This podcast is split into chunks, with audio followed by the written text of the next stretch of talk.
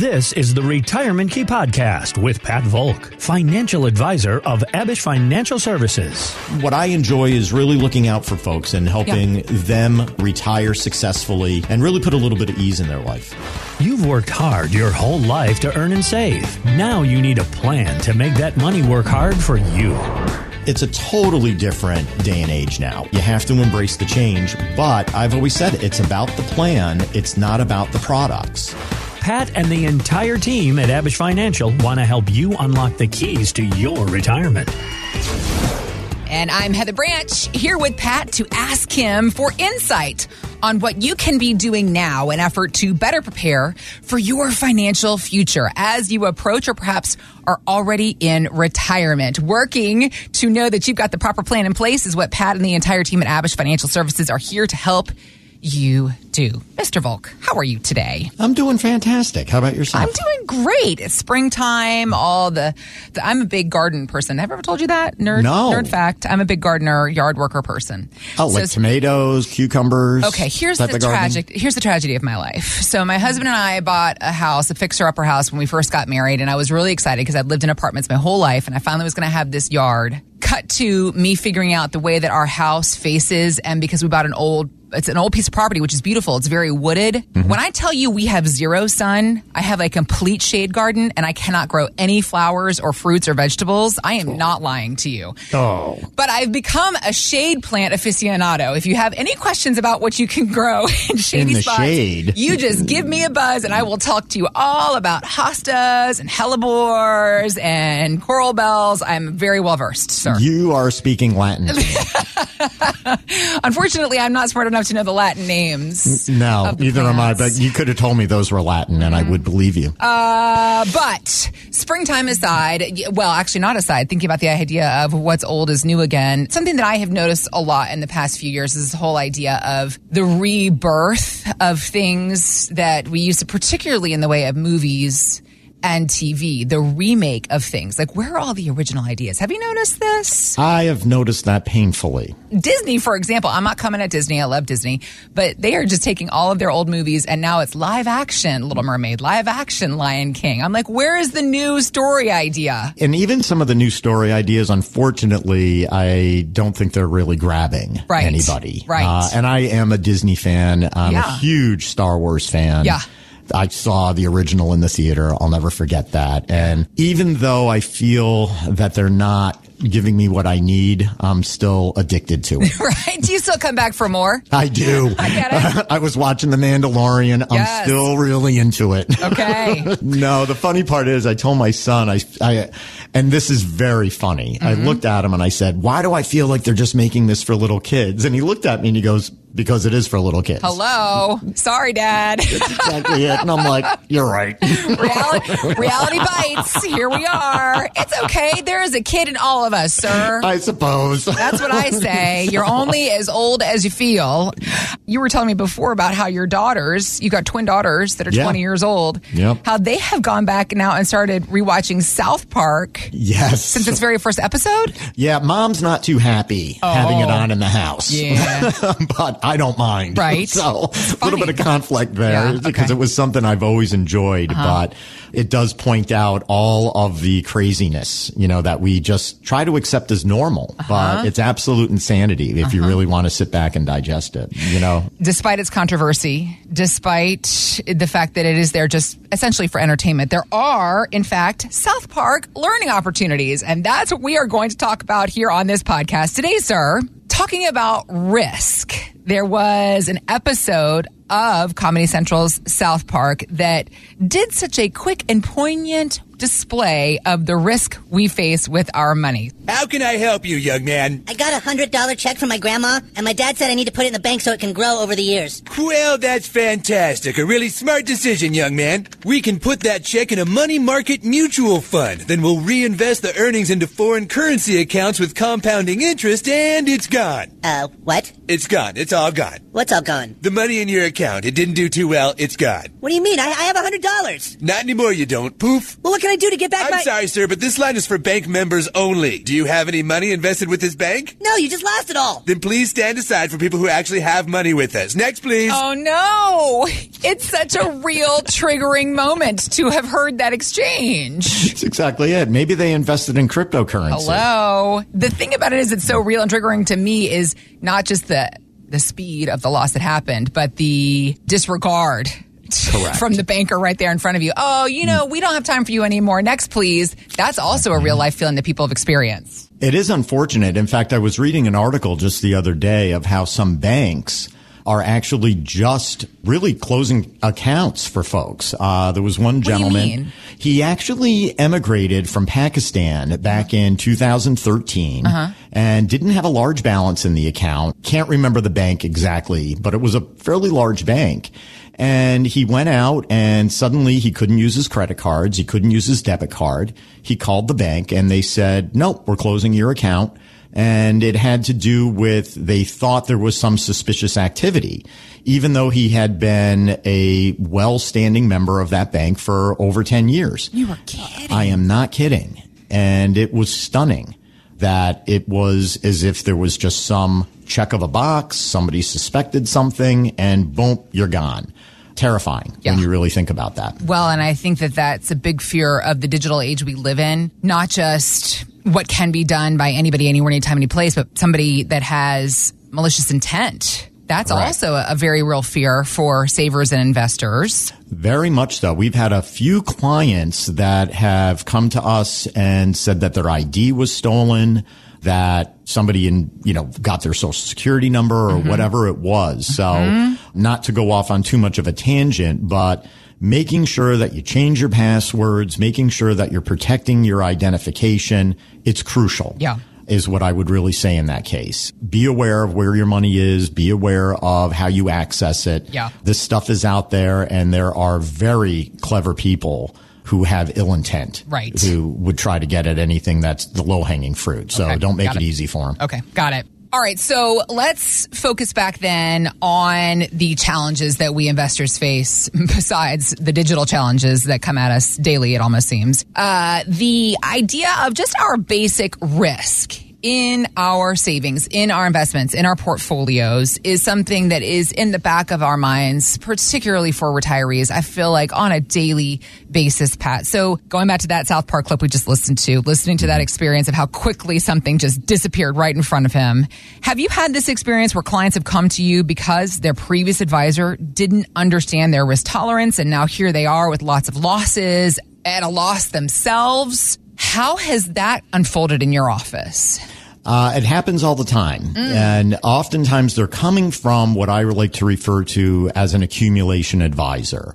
A lot of firms out there will invest solely for rate of return. It's what I like to call the buy, hold philosophy.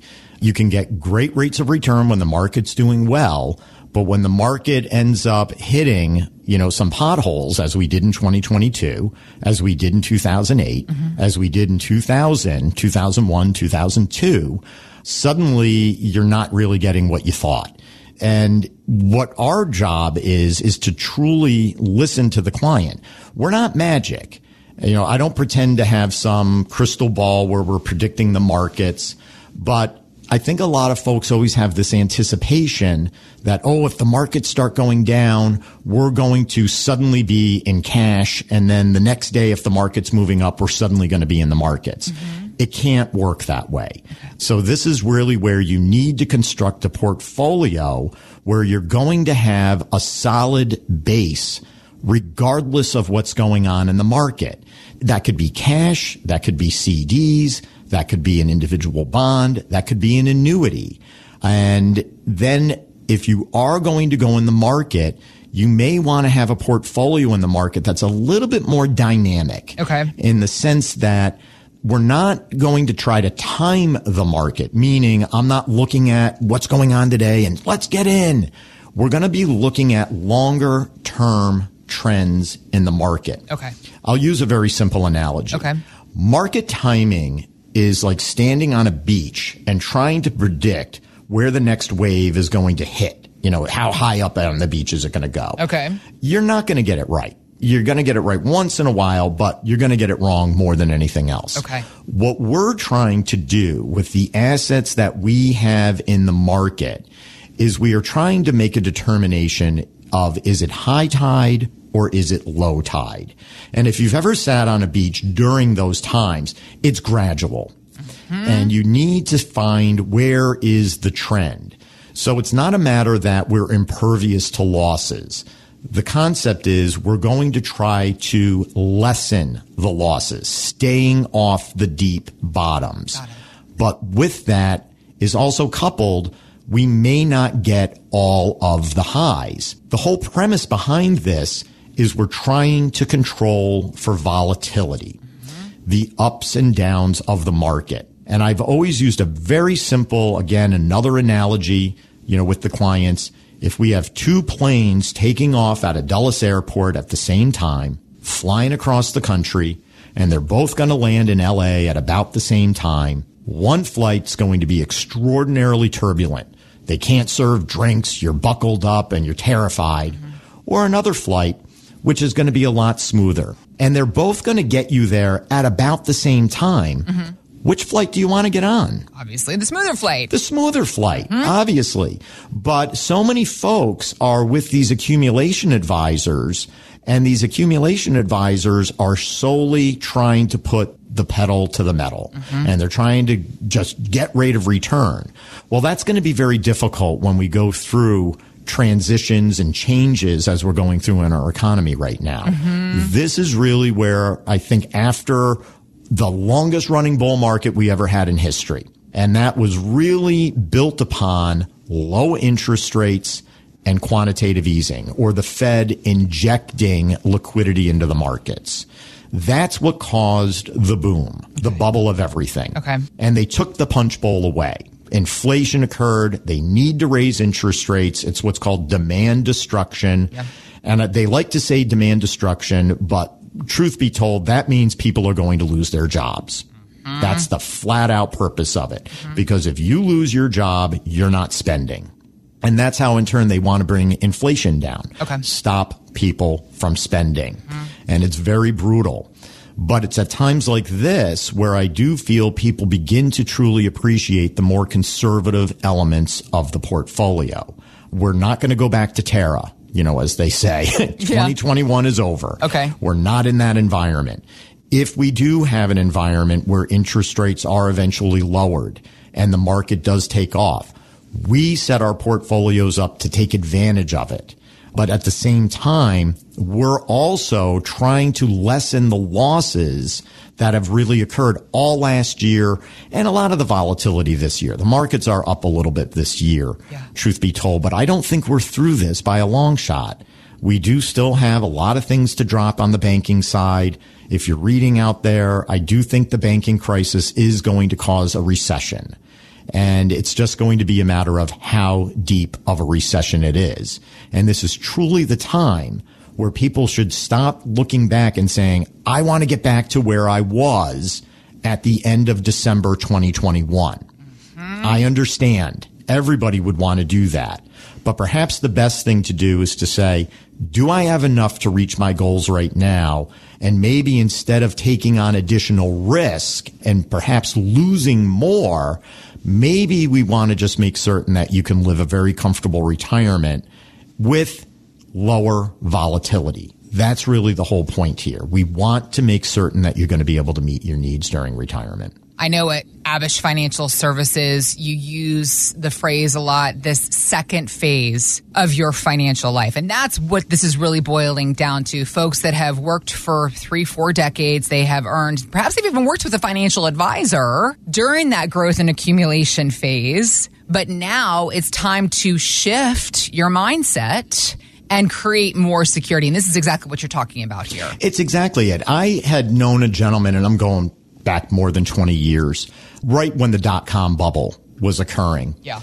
And he was retiring. And I remember somebody jokingly asked him, they were like, Hey, how are you invested for your retirement? Because he was a rather sophisticated planner, investor, etc.